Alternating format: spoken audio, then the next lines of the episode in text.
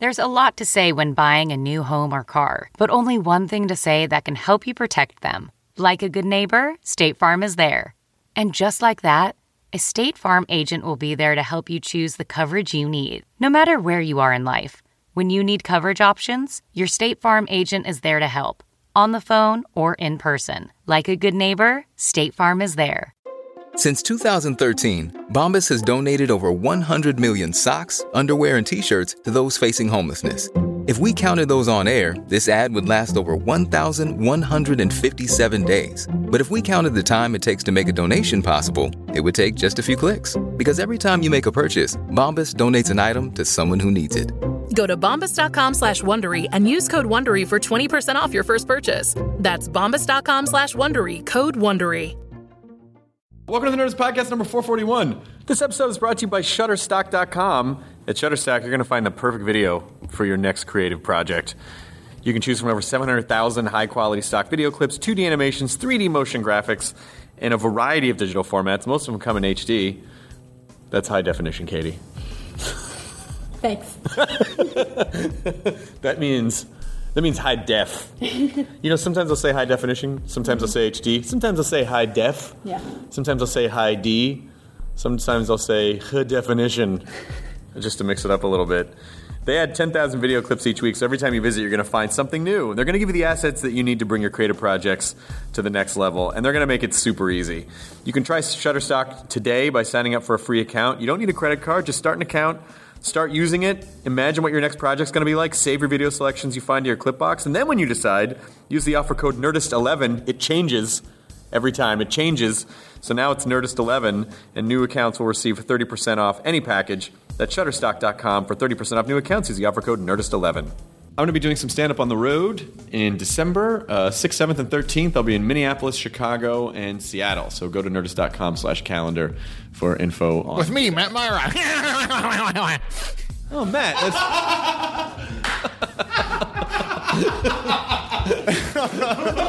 Poor Matt's not even here to defend himself. I know. The worst part about it was like I was like, what would be if like I were to be the guy that tried to do a Matt impression to be mean, but then did a really bad job at No, it? Ten seconds before you did it, you made this face like you were trying to fart. you just made this face where you're like, like, what's he doing? And then all of a sudden, "Oh, Matt Mira.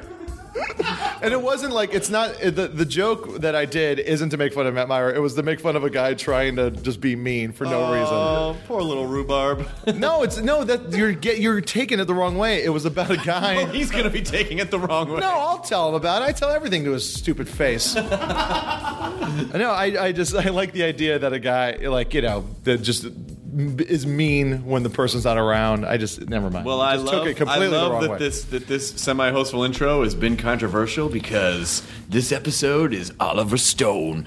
And I was very nervous about the Oliver Stone episode because um, he's a guy that is essentially a, a, a machine of names and dates and events, and uh, and I I have you know I have no I'm not a historian, so I have no recourse to be like. No, that was not, in fact, the Warren Commission. You know, like, and so I was very nervous because I would imagine that he probably expect this one was. I feel like much more of an uh, interviewee. Normally, these these these podcasts are more like you know uh, conversations and oh, like you know, it's like a phone conversation. Yeah.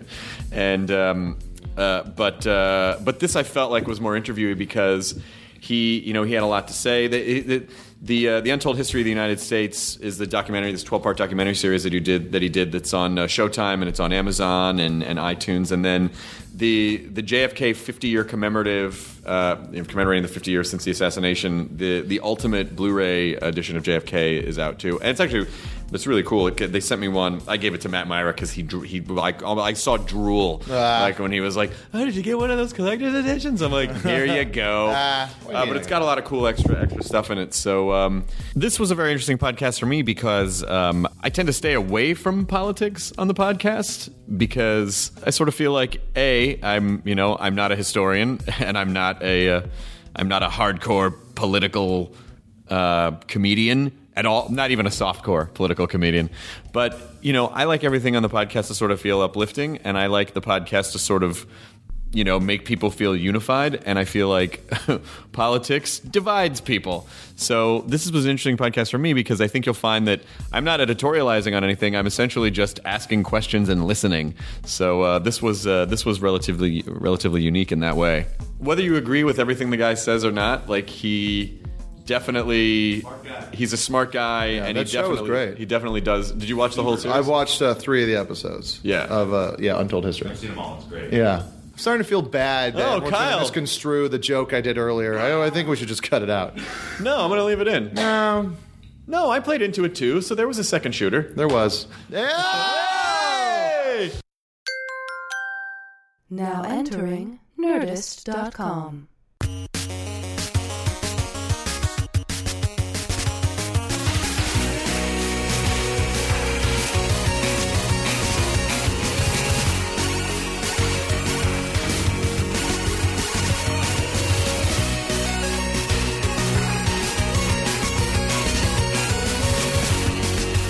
Oliver Stone, thank you for being here on the podcast. Nice to see you, Chris. I wasn't sure I would ever say those words out loud. Oliver Stone, thank you for being on the podcast. I don't know what I'm on, but I'll pay attention as I go. It's like a digital radio wonderland. That sounds good. And I said before, I actually made notes, and I never make notes for people. It indicates an organizing principle behind your society. There is a little bit of an organizing principle. I haven't figured out what that is yet or what my motivations are, All- but I just don't want to look like need a. I don't want to look like a fucking idiot. You know what the organizing principle of our society is? What is American that? society is war. I guess that is that is a huge part of it. I, there's no war here. You and I are in peace. No, we are we are different kinds of people. We exist as fringe people inside this state of yes. warfare. Yeah, so we're, we're those types of cogs in the. What are you trying to say, Monica? Come in. You're holding up a note in the window. I can't see that far away. No decaf, Monica. Oh, Kyle has a decaf. Oh, Uh, what do you look? What do you need? Oh, no, no, no. I was getting something You need Katie. Make sure Kyle is getting uh, Mr. Stone's decaf coffee. Okay. All right. sure, Monica. Thanks, Mom. And then come in here. with- Please sit down. She should join the conversation. She really should actually, because she's actually uh, a Marine Reserve. She's a Marine Reserve. Terrific. I like her. And already. so, happy Veterans Day to you. Thank you very much. Thank It's you for your kind of you to service to our country. Thank you. Um, I th- I'm sure a lot of people know, but you received the Bronze Star and the Purple Heart Thank um, you. for your service in, in Vietnam. Yeah, and uh, I have to say, uh, yeah, that uh, it's led me to ma- onto many fields of thought. Well, you know, I, I don't know if people know that um, you you entered, you spent what a year at Yale. You went to Yale for a year, and then you dropped out to go teach school in, in South Vietnam.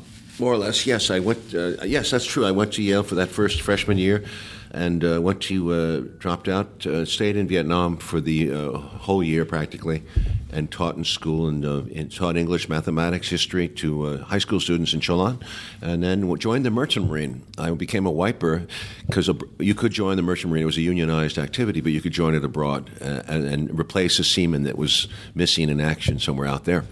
So I, I sailed around, and uh, and then I eventually came back to the states. It was an extraordinary voyage, Northern Pacific in Jan- in no Northern Pacific in winter. It was amazing.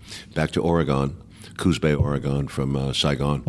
So, uh, what, I mean, Almost died on that trip. Oh, you did? What happened? Well, the ship was coming back light. All the ships used to go over to Vietnam were taking he- heavy, uh, heavy uh, goods to uh, Vietnam: arms, uh, food supplies, uh, PX television sets, cars. We were building up Vegas in in Vietnam, and they would all come back light. A lot of them would come back with nothing. So we had no ballast in the ship, and we hit the storms of the uh, Northern Pacific, which are extraordinary, by the way, something to be seen, to be believed. And I remember the the, the ship was an old Liberty was was pitching like 44 degrees. One night we went over 44 degrees, a 45 degree tilt is about it. You go over.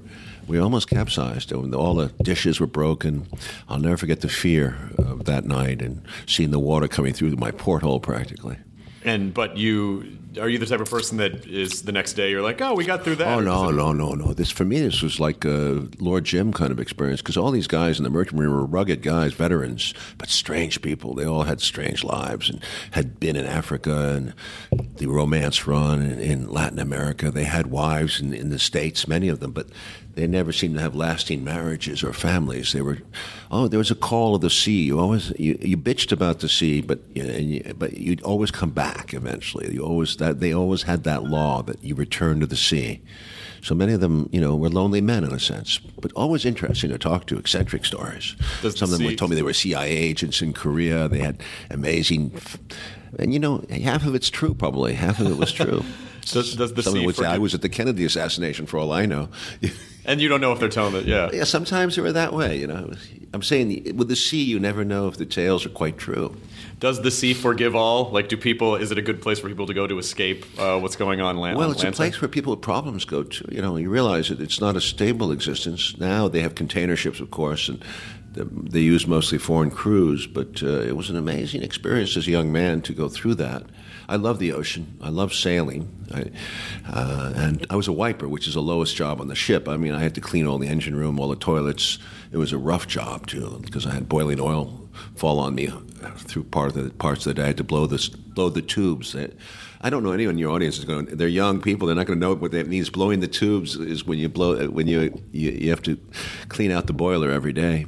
Yeah, a lot of my generation doesn't know how to do things with their hands. if there is an apocalypse, a lot of us are completely fucked because we know how to work computers. Um, but uh, Well, now it's computerized. now, now it's all computerized. Yeah. But so, uh, what did it feel like? A like the political climate at the time, and then where, where essentially so much of society was clashing with what was going on politically. Did you feel particularly charged by the energy? And is that is that why you wanted to go teach in South Vietnam, or what was it that what what did you feel at the time? I, I all I knew is what I didn't like. I knew that I did not belong with the Yale crowd. Uh, I'd gone there from Hill, from boarding school, and I was in George Bush's class at Yale. He was a class of '68, and uh, I just knew I didn't belong. I didn't fit right, fit in. So I had to find my way in the world, and I I'd read a lot of uh, Conrad and Hemingway and stuff like that, and I believed in, I guess, the male the male thing about finding yourself, proving yourself. So I went out there to, to do that, and uh, I came back, and I went back to Yale for half a semester. I wrote a book for, and I dropped out again. I was writing a book about my adventures, which became a Child's Night Dream, which was published in 1995, eventually by uh, St. Martin's Press. It's good. It's and in there. There's an interesting chapter on the Merchant Marine, but uh, basically, I went back to Yale and dropped out again, and wrote and wrote and wrote. And then when that book was rejected in 19 early 67 i went back into the uh, i volunteered for the draft and i went back to vietnam because i didn't i think i had to get one step further and go to the bottom of the barrel so to speak and see if i would come out alive on the other side so i wanted to see war and I, I got my fill of it. I arrived in September of 67 after Fort Jackson, South Carolina, and I was in the infantry for 15 months. Did you was your desire to see war as a soldier or to see war as an artist as well to see what it? I guess I had an effect was of artistic temperament. Yes, I guess I had an artistic temperament, and I wanted to see, experience war. I had been influenced, as I said, by Hemingway's "For Whom the Bell Tolls," by, uh, you know, and I and you get these images, and you they they become locked in your brain, and you want to. I guess every young man, to a certain degree, whether it's football or sports, wants to prove that he's a man. You know, I can't say what happened over there. It was uh, I never I came back from the war very disalienated, very uh, numbed out, drugged out too, and uh, it took me a while to get back into society. It took me about a year to fit in, to start to get socialized, to talk to people in a normal way again. I just didn't have that that capacity, and uh, I ended up, thank God, at NYU Film School under the GI Bill, and I was able to put my integrate my life back together with, through uh, making short films. I mean, it was stumbling at first. I finally found my way, and after film school, I graduated to be a cab driver, a messenger, various jobs, uh, all kinds of work in New York City. Uh, typing pools, God Almighty! I was an assist- assistant on a porno film. Everything, anything to work, and I wrote scripts all the time. Kept writing scripts, and eventually I got lucky. And uh, 1979, I was a bit breakthrough year with Midnight Express. And, Al uh, Parker. I went from uh, zero to, to the to the heights right away. I went to the Academy Award. That's not very good for you because you're not used to it. And um, then I went down again and up again and down again. It's my career has been up and down ever since. Do you feel like that uh, anything you learned in the military or any of the time you spent overseas, did it teach you any values? Did it teach you any skill sets that you were able to sort of transform? As a use? GI, no, uh, you don't have any skill sets except uh, how to how to handle yourself in combat, which is a rare experience on the domestic front. But uh, I think you do have a sense of. Uh, an experience, a discipline, a sense of a, a group, how, and you see the world perhaps more clearly because combat and infantry and the war itself, the military, is a huge machine, and it it grinds up men, it grinds up money, and there's a tremendous amount of waste in war. I hope, I hope you realize how much there is, and things get done that are very cruel and unusual. And I, I think because of that experience, I'm able to see things in government life that are excessive and cruel and unusual and unnecessary.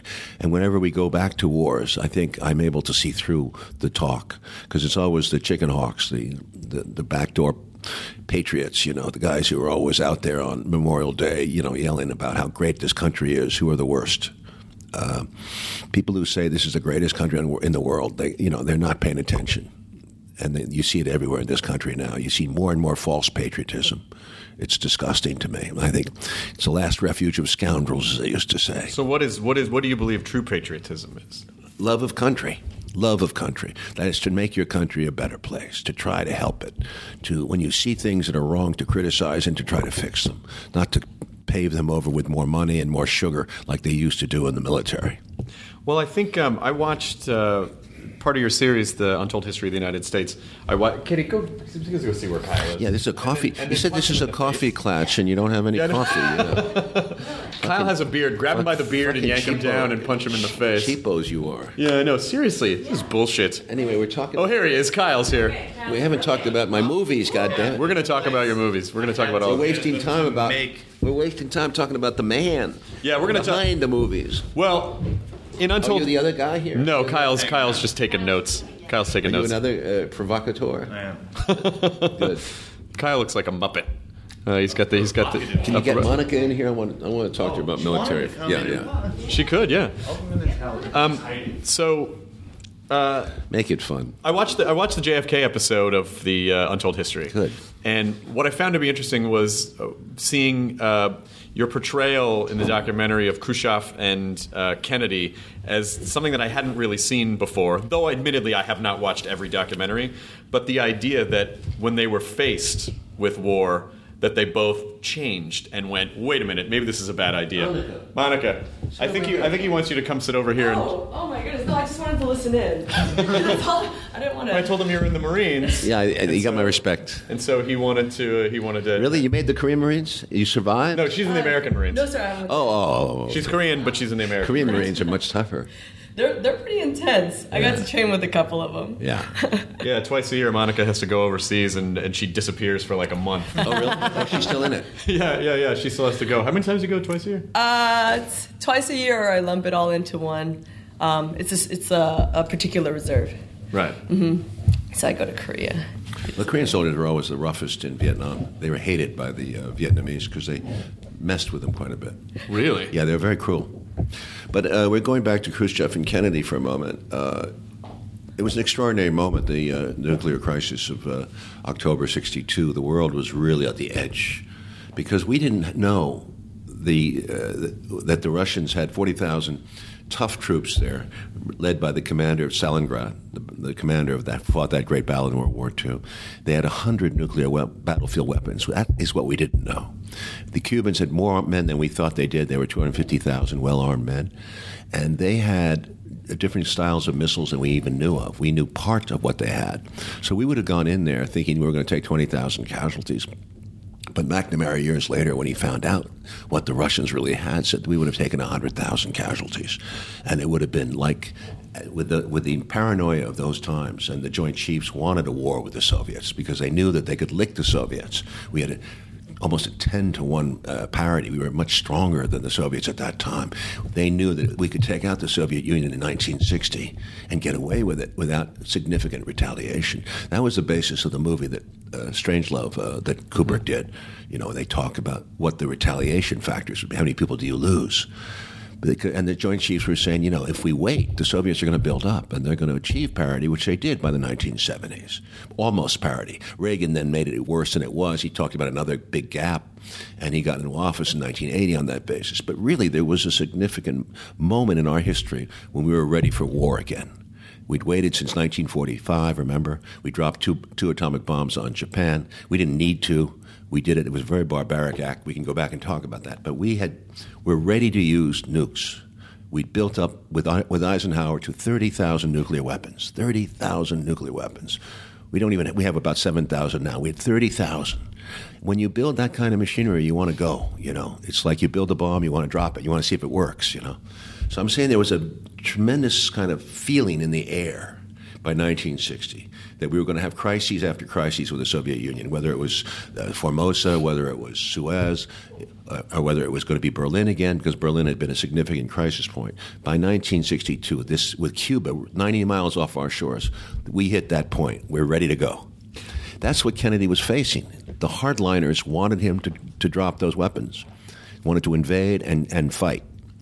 And we were on the edge on trigger, trigger we were on DEFCON 2 for about 20 days or whatever it was, DEFCON 2, which was not declared by Kennedy, it was declared by the Air Force general who did it on his own because under Eisenhower's policy, commanders had the right to go to, to nuclear postures uh, on their own accord. So they, there was a guy named Thomas Power who was in charge of the Air Force. He went to DEFCON 2 and we almost had a you know near accidents. Uh, there was a n- nuclear submarine, a Russian nuclear submarine. We went yes, into that one. Yes, that that I did not know about. That I did not know about. I wrote the guy's name down. Uh, Vasily Arkhipov. Yeah, Arkhipov. Yeah, it's a great character, but uh, and it's a great story. It's a great story. He stopped this thing. The, the, Russian commander was ready to fire because he had been depth charged, and he, he was outside the quarantine line, and he assumed that the war had broken out and uh, he said we, we, they knew they were they were they were basically fucked. They were going to die. So he said, let's at least go out with some, you know, with and fire off. And she would have fired, and uh, then it would have been one thing after the other. Also, there was another near miss with a, a U, a U2 got shot down right over uh, Cuba again, taking photographs. So the they went crazy on that one. We had on Okinawa where we had nuclear uh, bombers we were ready to go uh, with the H bomb against China because we were going to make it not only Russia, we were going to make it China too. This thing was very serious. Kennedy was scared. And at the last second, I mean, he knew, and Khrushchev knew. They started to communicate, but they didn't have a red phone in those days. You know, they, uh, they, could, they couldn't talk to each other, so they had to go through go-betweens. The go-betweens are crucial. Kennedy knew that he could not control this situation that much longer, that the hardliners would, would, would, would, would win in the end, that there would be some outbreak that they couldn't stop. Khrushchev knew the same thing. Khrushchev withdrew the missiles. There was a, you know, they made a deal, and basically from that moment on, uh, Khrushchev and Kennedy began to thaw and by 1963, a year later, they're signing the uh, the Limited Test Ban Treaty, mm-hmm. which is very interesting because that's the first nuclear test ban treaty we ever have in the nuclear age from 1945 on. It's a significant moment. Plus, there's a lot of other things that go on. You know, an opening to Cuba. Kennedy uh, puts out an order not to withdraw uh, to withdraw the first thousand troops from from Vietnam. By the way, Kennedy's never put combat advisors into Vietnam, although the the, the uh, Pentagon wants combat advisors. They they want you know Vietnam is the next target. If they can't win in Cuba, God damn it, they're going to make a point. They both. Uh, the, it's a, it's a very interesting story because it's about militarism and American militarism and how it continues on after Vietnam, which is a disaster for us. We go on right after Vietnam, and by the way, we don't stop. We start building up again right after Vietnam. Now, was it? Uh it was kind of interesting that you know in the in the portrayal in the documentary that these these two world leaders essentially, like you said, thawed and they kind of realize like, oh, the entire planet's going to go up in flames if we don't back off a little bit, and and at the same time risking looking weak as leaders for not going in and essentially obliterating each That's other. That's always a big thing, isn't it? Khrushchev wrote that famous letter to Kennedy good can come out of this evil. It's a beautiful letter. You should read it. It's in the chapter, and it's in the book too. But uh, Khrushchev had been through uh, Stalingrad He'd been a political commissar there. He'd seen the nature of war. He saw how bad it was. The Soviet Union was devastated by the war. They both were mature men. Kennedy had been in World War II. He'd been a PT hero, PT uh, 109 type hero. He saved a man drowning. He saved men drowning. He he was a he had a backbone. He wasn't like Obama. You know, he was a guy who could stand up to the military. He thought the generals were stupid. He, and after the Bay of Pigs, he fired Dulles, the head of the CIA, and he made comments about the Joint Chiefs that these people were really from the Stone Age. You know, he had people like Curtis LeMay uh, on his Air Force Chief of Staff, Arleigh Burke, uh, Lemnitzer. These people were not the brightest people. They were geared for war. They were World War II people who were arrogant and they thought that they could take the Soviets. And they probably could have at that point, but it would have been a disaster for us. The world would have probably never, it wouldn't be the world we know today. How do you know when Maybe the right wingers in America would like it this way, but uh, I don't think you and I would be sitting here quite so civilized. How do you know when you're making a 10 part documentary series, this 12, un- 12. 12 part documentary series, The Untold History of the United States? How do you know, how do you, uh, how do you get to as much of what you believe the truth to be as possible? How do you find out when you have, you know, decades of, of, of stories and hearsay, and how, how do you get to the nature of what you believe to be true? That's what age is about. That's that's the only thing I can recommend about getting older is you get wiser. I've been through so much of the tyranny of now, the details of the news, and all the crises that come and go. I've been reading the newspaper since the 1950s, and over time, I think you get a little bit more sagacious about things. About every crisis is not the crisis it's perceived. All the events that happen on a daily basis are there's no where is the pattern? What is going on underneath this? Don't buy all the uh, the news that you hear all the time, and I haven't. But you know, in 2008, after two terms of George Bush, which was a nightmare for me as a veteran, because we were back in Iraq fighting a war that was unnecessary. And I think Afghanistan was overdone the way we did it. So uh, at that point, uh, Peter Kuznick is a historian at, at American University. I've known him for 20 years. We combined our forces as a dramatist and as a historian to write this book and make this series. And in those five years, I really did. Edu- it was like taking going back to school and getting a master's or a PhD in history. For me, I learned a lot. I mean, I, I knew about various events like the Kennedy assassination and Nixon administration, what I'd seen and heard, uh, the Bush administration, but I'm saying putting it all together and looking for a pattern. Where did we become this country? Certainly, it accelerates after World War II. We become a national security state. There's no question. And we, uh, we hyped the fear. We hyped the fear in the people. We, we built up our budgets. And by uh, the time the Soviet Union went away as a so called threat in 1991, did we stop? Did we change? Did we go back? No. We kept going. By 1992, we were in Iraq. We sent 500,000 men to Saudi Arabia, which was a huge mistake because we trumped up this threat from Hussein as the new Hitler. In the, he invaded Kuwait, and we made out of it like the beginning of World War II, literally, if you go back to those days in the PR. And we sent 500,000 men there. And that, of course, caused a whole dislocation, again, of our economy as well as of the Middle East. So one thing leads to another. And when Al Qaeda attacks us in uh, 2001, one of you, do you remember one of their reasons for attacking us? They stated it very clearly was our putting troops in the Holy Land, Mecca, in Saudi Arabia. Those 500,000 troops bothered them no end, as well as our relationship with Israel. So I mean, all these things are they don't come out of nowhere. They're always like there's a cause and effect, and that's what we were looking for in our history, looking for patterns, cause effect, cause effect. Why did why do people do these things? Now, I've read from what I've read uh, and what I've seen from stuff online, when people sort of challenge you to be the uh, when they say, "Oh, you're the conspiracy guy," you're like, "No, I'm not. I'm a storyteller. I'm a storyteller. I'm trying to get to the truth, and I'm trying to tell a story."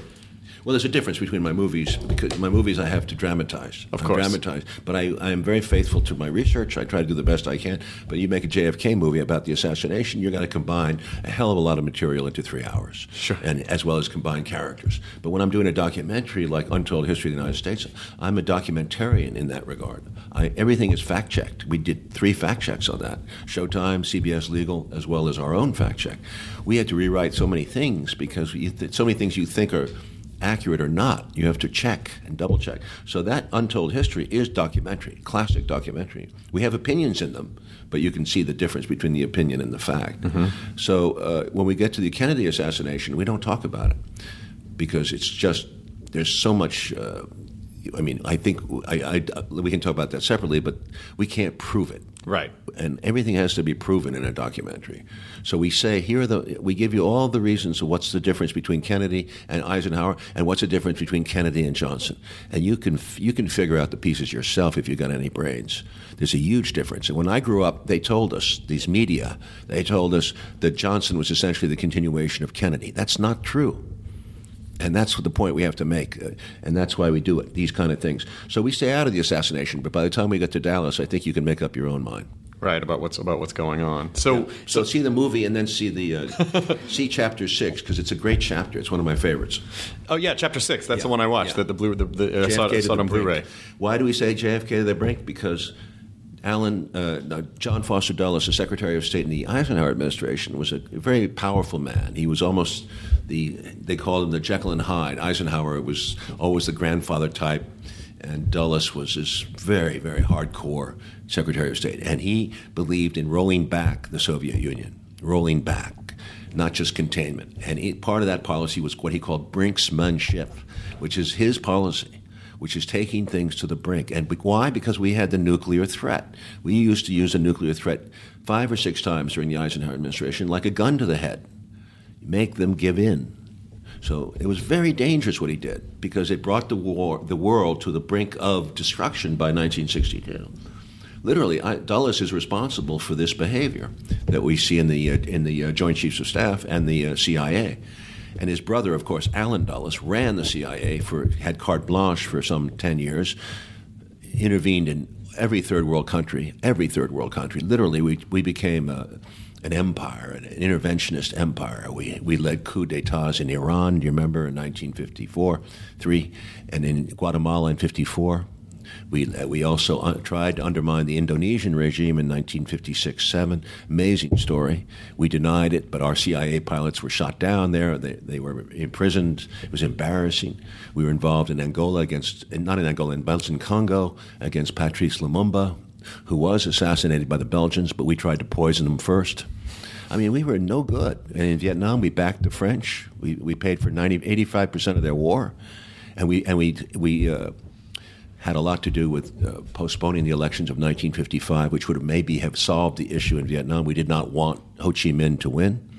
We were bad guys all over the world. Now the Russians did bad things too in Hungary and various countries in Czechoslovakia. But I'm saying during the 50s, if you look at the scorecard and keep track of what's who's doing what, we come out as the heavies. Do you prefer uh, documentarian or dramatist? I would never do a documentary again. That took me five years, and, and uh, it's hard to make. You know, it's hard to make a living doing it. It's, it was a work of love, and uh, it made me better. It refreshed me. It gives me more strength. Uh, but I, I, really am a, a storyteller. I'd like to go back and do a drama. Yeah. So when you're so when you sit down and you know when you tackle something like uh, JFK or or uh, or Nixon or W or Kovic, like what is it that you what is it that you want the takeaway to be? Do you want people to kind of make up their own minds, or do you? I don't think about that. That's uh, that's when I when I go on a show. They say, well, "What's your message?" You know, okay, yeah, why don't I send you hold it up on a piece of cardboard? No, I, I'm into it because of the process. I think that when I do a Ron Kovic story, I I walk in his shoes uh, as I walked in the shoes of Nixon, which was an amazing experience because I didn't admire Nixon, I just liked him. But, uh, by, but a dramatist doesn't take sides. You walk in the shoes of the person. When I would play, why would I make a movie about W. Bush, who I think was a moron. I think he was a, a dumb man with a limited vision. I know you just probably disagree, Ms. Correa, there, but. Uh, I mean, why would I make a movie about somebody I don't admire? Because I'm trying to understand. You understand? I put myself in his shoes, and many people faulted me for making him too sympathetic. If you remember, Josh Brolin was critic- was somewhat criticized for being not being hard enough on Bush. So you can't win. But I, th- that's what a dramatist does. You you live the story you're telling. So sometimes you do a, a person like a Nixon or a Bush, and sometimes you do a, a Kovic or a Le Ly Hayslip, who was a, a female Vietnamese female uh, peasant who managed in heaven and earth to live on both sides of the war. I learned, I learned, I, I learned something about life, a truth. I, my crime movies, uh, Natural Born Killers, U Turn, and Savages, I, I lumped them as one, although they were different times in my life. But in a, in a certain way, that's my anarchic side. There's something I learned about myself uh, by acting that out. If I hadn't done those three movies, I don't think I would be the same person. Do you think Natural Born Killers was prophetic in the sense that it, it almost sort of predicted like social media and the and the the um, uh, and the idea of um, elevating this insane behavior for people to consume like As I remember, the, the, Natural Born, each film has its own origin, and, and I mean, I kept a diary of all these years, so I know I'd have to go back and read it. But as I remember, the Natural Born Killers came out of a sense of disgust in 1990s, uh, early 90s, after the JFK thing. I'd been so trashed by so much press and so much silliness and tabloid, And I felt this this madness coming on American society of television with uh, the O.J. Simpson trial as a case in point. I mean, it's a murder. It's certainly sensational, but it was so much was made out of it. It distracted society for for uh, people were not paying attention to more important things, and they became enamored of this trial, and it became the news, and it drove like a probably ten billion dollar cycle through television of advertising. You have to realize how much people invest in them. The capitalist system believes in sensationalism and violence as, as a means to an end, to get money, to create interest, to spark something. So we made they made a fortune off O.J. Simpson, as they made off every murder trial at that point. There was a bunch of murder trials. You don't even know a woman cut off her husband's penis. There was all Oh, yeah. they made The big things case. out of everything, and that was front page news. You know, an ice skater pushed another ice skater. You know, it gets silly, and our society got very silly in the '90s, and that's what Natural Born Killers was about. About two freaked out teenagers who have a horrible existence. Uh, their father is abusive. Their mother is very passive, and they, they they they fall in love. They go on a rampage because all they know is violence. But we see a society around them that is even sicker than they are. We see a prison warden. We see a cop. We see a media that's insane. So it was a satire about our society, and it was misunderstood. Do you feel like a lot of your characters are these sort of bigger than life characters that are in these this this world around them that's utterly insane? I mean, even going back to like movies that you wrote, like Scarface or, or Conan. Like, is, is, do you do you feel like that there? Are, do you see a, a, a similar pattern in all of these characters and these well, kinds actually, of stories? Scarface. I remember uh, I was my political instincts were not as developed back then because I was still figuring out my way. Uh, but uh, I remember Scarface was very much the idea. Although he was a scumbag, he was a gangster, and he was based on the old film. Was that he was also an American immigrant who dreamed a big dream, which is the American dream, which is what money, power, and, mm-hmm. and and sex. Those were the three things in his coordinates. And although he had he was awful to people, he never killed anybody without reason in the movie. We show that kind of clearly that everyone he kills is basically a gangster. And then it, later in the movie, when he becomes insane with paranoia, no matter how disfigured he becomes with cocaine usage, he's unable to kill the, the child and the and the wife of the diplomat he's assigned to kill by the cartel in the South South America. In other words, he has some resident integrity uh, feeling, and also when it, his sister, of course, you know, the whole thing with his sister and his friend is also the part of that resident integrity that he has. Well, then is that then do you as a dramatist is that part of your is that part of your In other goal? words, yeah, no matter how bad you are, no matter how There's awful still a the human piece situation, of you. there is something human left in, in Tony Montana, uh, in my mind. Uh, now, I didn't direct the movie, but Right. that's the way I wrote it. Uh, you, uh, Conan the Barbarian was changed quite, a, is altered quite a bit. It did. The script is fascinating. Uh, and would have cost a lot more money, and I think it would have ended up as a 12, 12 part series. It would have made the producers a lot more money, but they, they went the other way. They short circuited. it. Ended in two series, in two films. Right.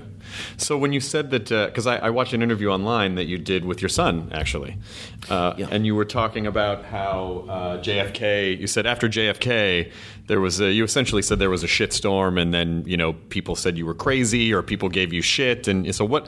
What exactly happened, and then when did it happen in that process? Well, no, I, I, JFK was. I mean, I, I also was got a lot of praise. It got eight Oscar nominations. Well, yeah, of course. and it won two for for editing and for cinematography. You know, the film was was significant, and it led to the uh, JFK Act, which was passed, which allowed for an expansion on the records of the records and an investigation of more records up until 1998. They did a pretty interesting job, and they revealed a lot of new stuff. Of course, some records are still being held. And we found that out too. But the point was that it did have it did lead to some uh, productive results, and it woke people up again to what they felt outrage about that this was something crooked about this murder.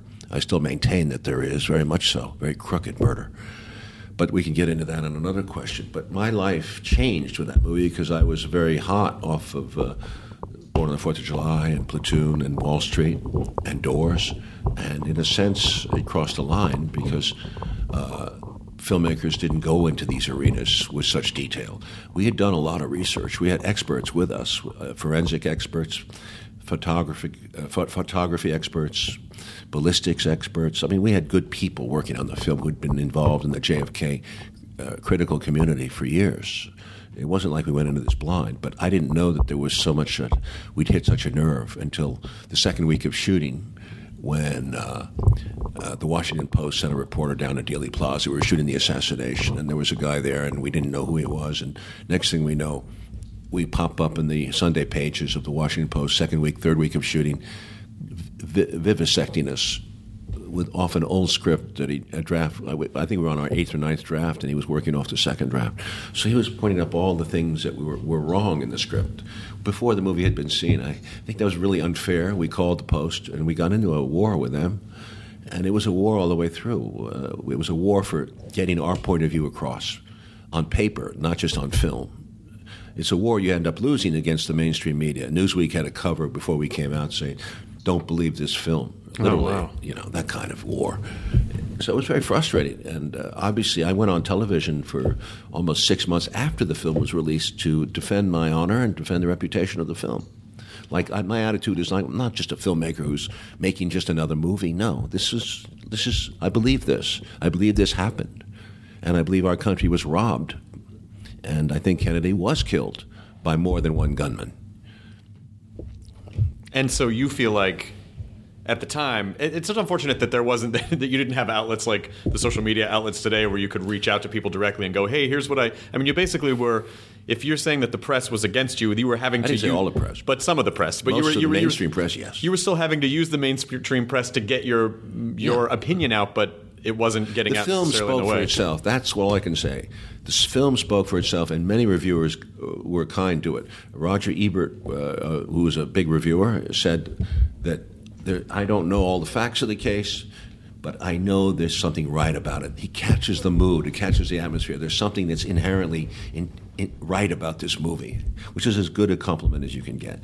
But but you know, too many of the critics thought that they were experts on the on the JFK uh, issue. They should not have. I don't think they should have gone there because I think, for example, the New York Times uh, has always been very critical, very critical of any book or commentary or document. They won't even run a review generally of a of a, of a book that's critical of the Warren Commission. It's a very strange story. It goes on for years. So does the Washington Post. But meanwhile, the New York Times gave us a lousy review, you know, that kind of thing. Uh, so, but people went. It was like Platoon. They couldn't be stopped. They were curious because they, there was heat. There was a heat about the film. Okay, so the film spoke for itself, and I still think it does. And I'm very proud of the film. There's nothing wrong in the film. It's got a solid case. The shooting, the evidence, the, the window, the uh, the Dealey Plaza sequences, the Garrison case. Although he had a weak case, we showed that it was a weak case on film. He admitted it on film. So it wasn't like we were building up Garrison into be something he was not. He had a he was a brave man because he brought into the light of day the operations of a covert branch of the U.S. government. That's what he was suggesting. And even to this day, you know as well as I do, even with all your media, the Julian Assanges and the Bradley Mannings and the uh, and the Snowdens, they're still out of luck in our society. They're still the un, the anti-heroes, right? I mean, they haven't improved in our in our society. These people are. Snowden is stuck in uh, in another country. He's exiled. These people can't do what what what Garrison did. Garrison brought the trial, was vilified, marginalized, ridiculed. He went through hell. I knew the man. But uh, Snowden is going through the same thing. But maybe now, because you see Snowden, maybe you, your generation can understand what Garrison went through. It's very hard to prove these things when the government does them. Snowden had the documentation, thank God. But without the documentation, he would have been treated, he would probably have been arrested, and he ran away before he could be arrested. Right. So, when you look back and watch JFK, which, by the way, uh, they're releasing in theaters again because it's the 50th is out now, anniversary. yes. Um, and I know that uh, I think I have the dates here, but I think on the 17th and the 20th. Uh, It's a Sunday showing in, in various cities. Here in the in L.A., it's one week uh, until next Friday, and it's from this week. It's this week. I'm going to do a Tuesday Q and A at the uh, Cinerama Dome. Okay. And uh, in New York, it's in, in, at one theater. In Washington, in Georgetown, one theater. And then it hits on Sundays, two different Sundays, I believe. 11th, you said 17th and 24th? yeah, I think the 17th and the 20th, I believe, are the They'll dates. be in a, a lot of different theaters all around the country, but only on a one show, two show basis. It is when you, when you look back at the movie, it is like a museum of every actor at the time. Well, we're bringing out a, a Blu-ray, a new edition, 50th anniversary edition, with Chapter Six in it, with a with a lot of uh, new documentaries and uh, PT 109, the film about Kennedy, uh, made by Cliff Robertson in 1950s. Oh wow! Yeah, so that'll come out. It's coming out in uh, November. Uh, It's coming out tomorrow. So by the time this posts, it'll be out. Yeah, it'll already be out. Coming out tomorrow. Um, what have we learned in the last 50 years? Have we learned anything? Are we closer? Are there things that you thought when you made JFK that you've that you learned new information or changed your mind about? We know now, for example, the the, the JFK Act uh, led to the the Assassination Records Review Board, and they took four million docu- four million pages of documents, four million pages of documents to go through. So there's a lot of detailed stuff that one thing we know is that the CIA, for example, was very was watching was very intimate with Oswald from '59 to '63. In the Warren Commission, it said the CIA had a routine and sporadic involvement with with Oswald, but we now know that there's more there, and we know more about the people who were involved with him. Uh, those files, by the way, were not released in the 90s as, as was requested by the Assassination Records Review Board. They were not released. So there's about 1,100 documents.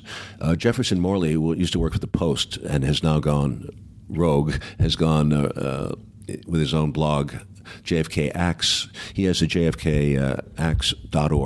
JFKActs.org. It's a very good organization on paper. Uh, it's a website, rather. Morley has, uh, uh, through the National Archives, has found some of the individuals who he would like to know more about and has asked for it, but he's not going to get it from the CIA. These would involve James Angleton, who was a counter, ter- counter chief of counterintelligence of the CIA. James Angleton, very famous character. Richard Helms was deputy director. He attacked our film. Uh, uh, George uh, George Joannides, the Miami bureau chief, David Phillips, the Mexico City bureau chief, very interesting figure, comes up again and again. Uh, E. Howard Hunt on a lower level, and uh, David Morales, both of whom late in their lives seemed to implicate themselves uh, in the assassination. Mentioned, uh, Hunt told his son he was there that day, was involved. I mean, there's been a lot of those kind of things. We need to get the files on those people because they're all around the case. William Harvey's another one. Uh, Morley's done a good job, but everyone's working on this from different angles. Of course, the big thing is the uh, is the uh, the autopsy. That was the biggest the biggest medical fraud of all. That the autopsy, the way it worked out. The the the case in our film is pretty much the case. We'll, still it holds up. Kennedy was shot from two sides. It was because you have a shot to the neck from the front, and you have a kill shot. Frame 313 of the Zapruder film takes him at the right right temple, blows out the back of his skull. Witnesses all over the place at Parkland and at, at Bethesda see the skull, the cerebellum comes out. There's hardly any brain left. In the autopsy photos, in the autopsy that's presented, he still has a brain that weighs as much as when he was as when he got shot. So it doesn't make any sense what happened. The body disappeared for a while.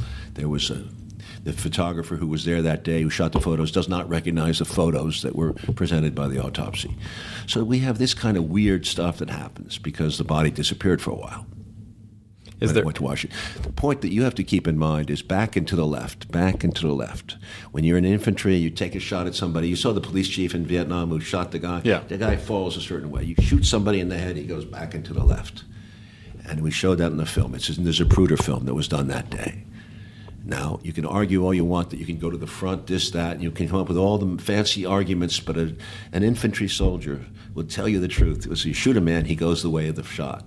That's what Kennedy did. He was shot from the front. The first shot in the throat, and the fourth or the fifth shot up here.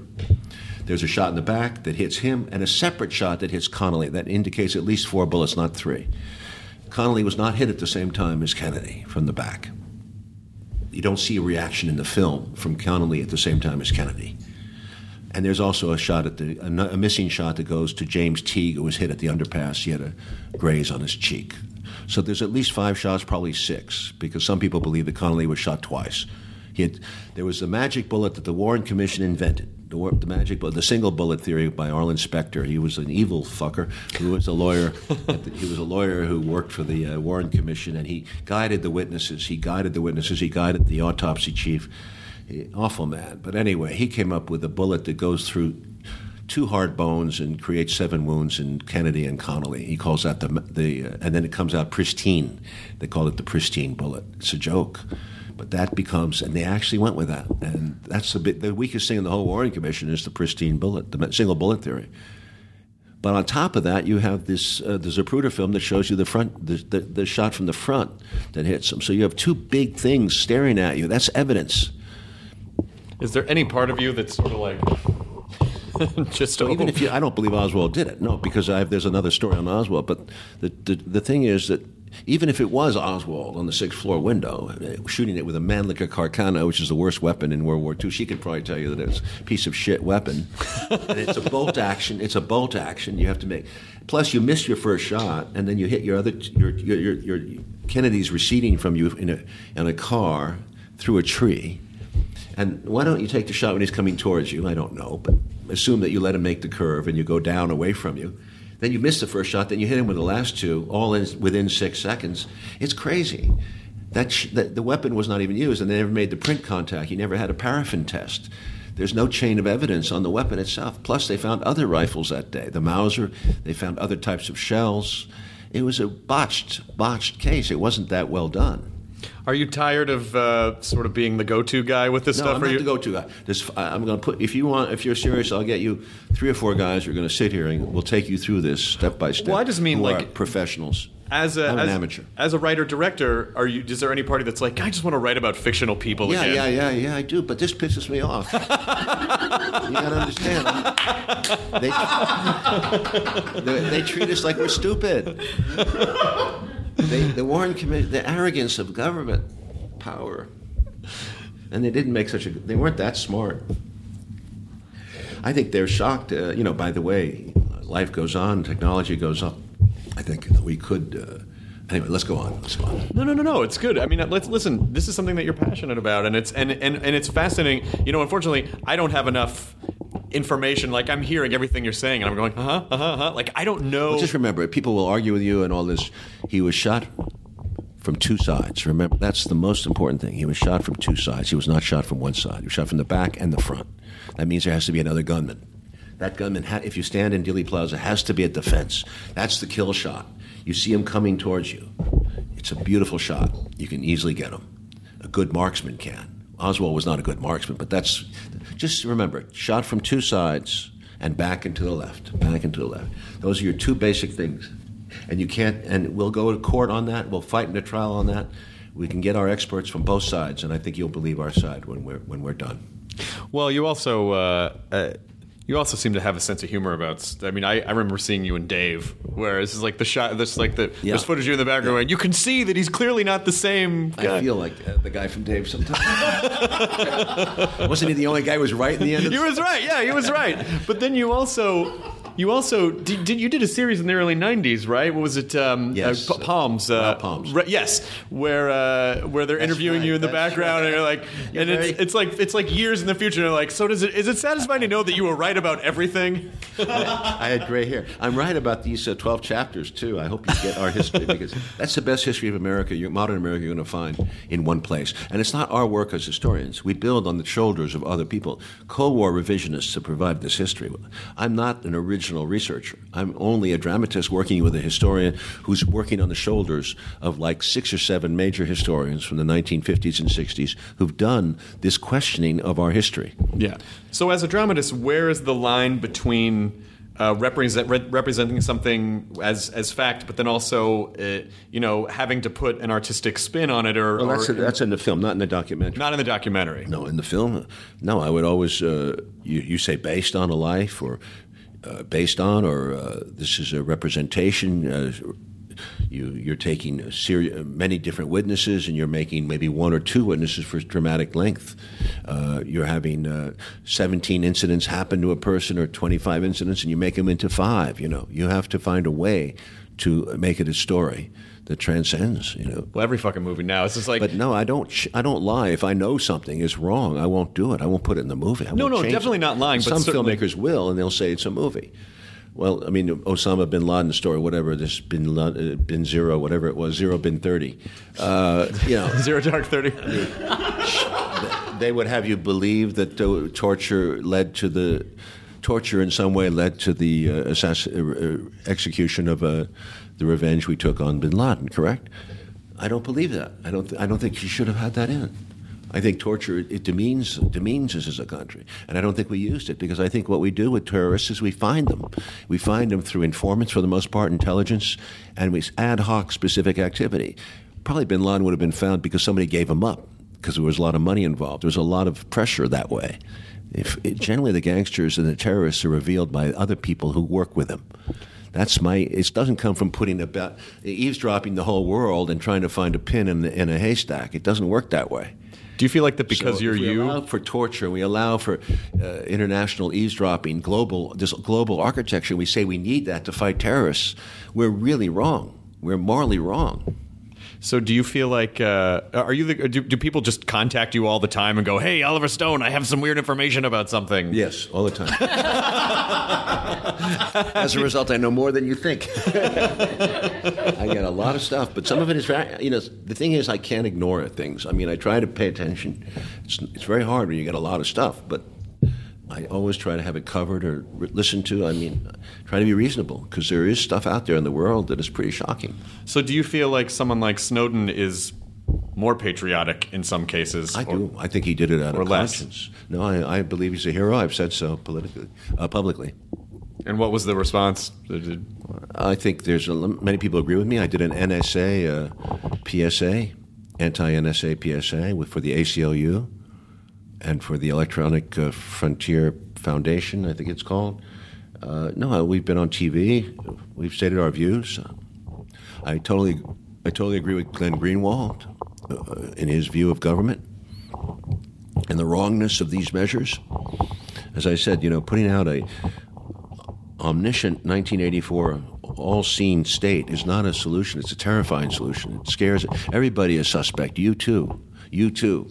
We're all suspect. Nobody is innocent in this world now because with this mentality. Bush said it when he. You remember Bush? I don't know if you're young enough or oh yeah, yeah. You mean the first Bush, the, the second Bush. the, the W Bush? Yeah. Do you remember him when he said, You're either with us or against us? That was terrifying.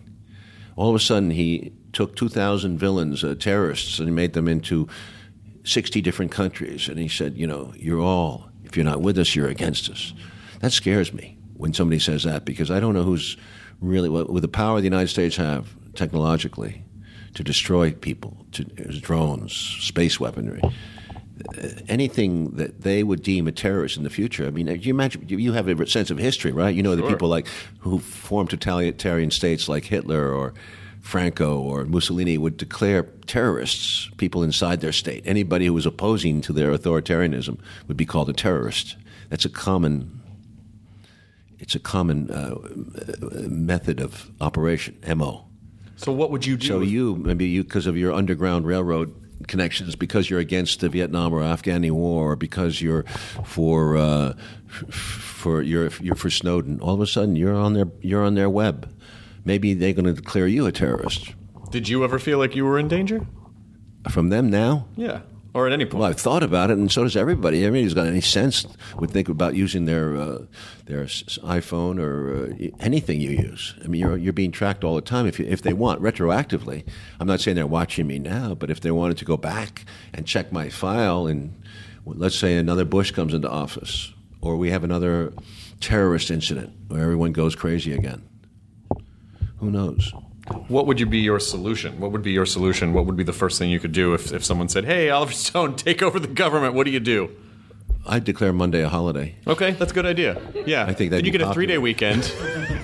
You get a nice every three day Monday would weekend. be a holiday, and Yep. I say we're going to have a four-day work week, and that's the way it's going to be.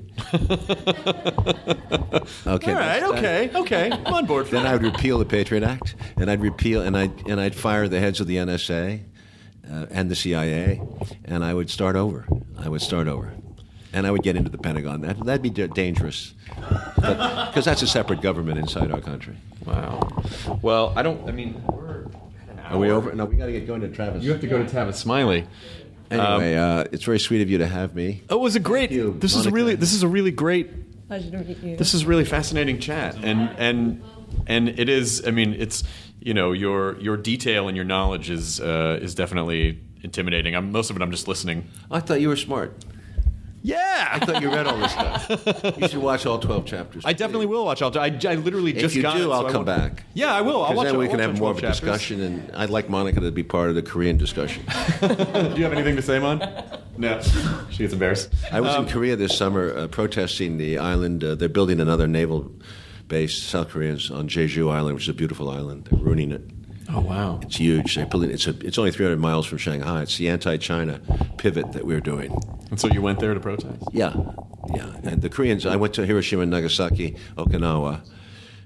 Okinawa is another base full of bases, and it's also got a strange history. World War II, and uh, Korea has been a. It's a really one of our most important allies. I, armed to the teeth. Korea and Japan are armed to the teeth by us, and they're uh, ready for war. Do you have any opportunities to just have fun and relax? I mean, I love Korea. I love Japan. I love those places. Yeah, I do. I relax. Okay, good. I have fun. I have fun. I do. What do you? I, I look like I don't have fun. no, it's just because you know because because of the documentary, because of 50th edition, Yeah, because it's of too much 50th work right anniversary. it just it's like Yeah. it's so serious and so serious and like JFK and it's and I'm writing something new, so you know. Yeah. I'm writing a movie, by the way, not a not a documentary. good Fic- fictional movie or, or based on a, Dramatic, based on. Sorry. based on a story. That's all right. That's all right. Well, it's good to see you. All right, thanks. thanks. And he's uh, at the Oliver Stone on Twitter and uh, the 50th uh, edition of uh, I mean the 50th and anniversary. Facebook too. And Facebook The as Oliver well. Stone Experience, right? Uh, the Oliver Stone Experience, is that right? Um, yeah. So the so the new edition, the 50th anniversary JFK edition, is out, which is a gorgeous box set, and then also uh, the Untold History of the United States uh, Do you, have, Showtime. do you have a men's room here? Yeah, we do. We do. Enjoy a burrito. Now leaving Nerdist.com. Enjoy your burrito. This episode of the Nerdist Podcast is brought to you by Shutterstock.com. With over 700,000 high quality video clips, Shutterstock helps you take your creative projects to the next level. For 30% off your new account, go to Shutterstock.com and use the offer code NERDIST11. Nerdist and the number 11. Once upon a beat. Remember those stories and fables that would capture your imagination and you couldn't wait to see how they would unfold? And now, when you read them as an adult, you think some of these old tales could use a fresh spin. We have a perfect podcast to bring you the stories you remember, remix, and reimagine for the kids in your life today. Join me, DJ Few, and my trusty turntable, Baby Scratch, as we spin up new tales in the New Kids and Family podcast, Once Upon a Beat. Wondery and Tinkercast are bringing you a jam packed, music filled weekly party where hip hop and fables meet. It's Once Upon a Beat. Follow Once Upon a Beat on the Wondery app or wherever you get your podcasts. You can listen to Once Upon a Beat early and ad free right now by joining Wondery Plus in the Wondery app or Wondery Kids Plus in Apple Podcasts. Once Upon a Beat.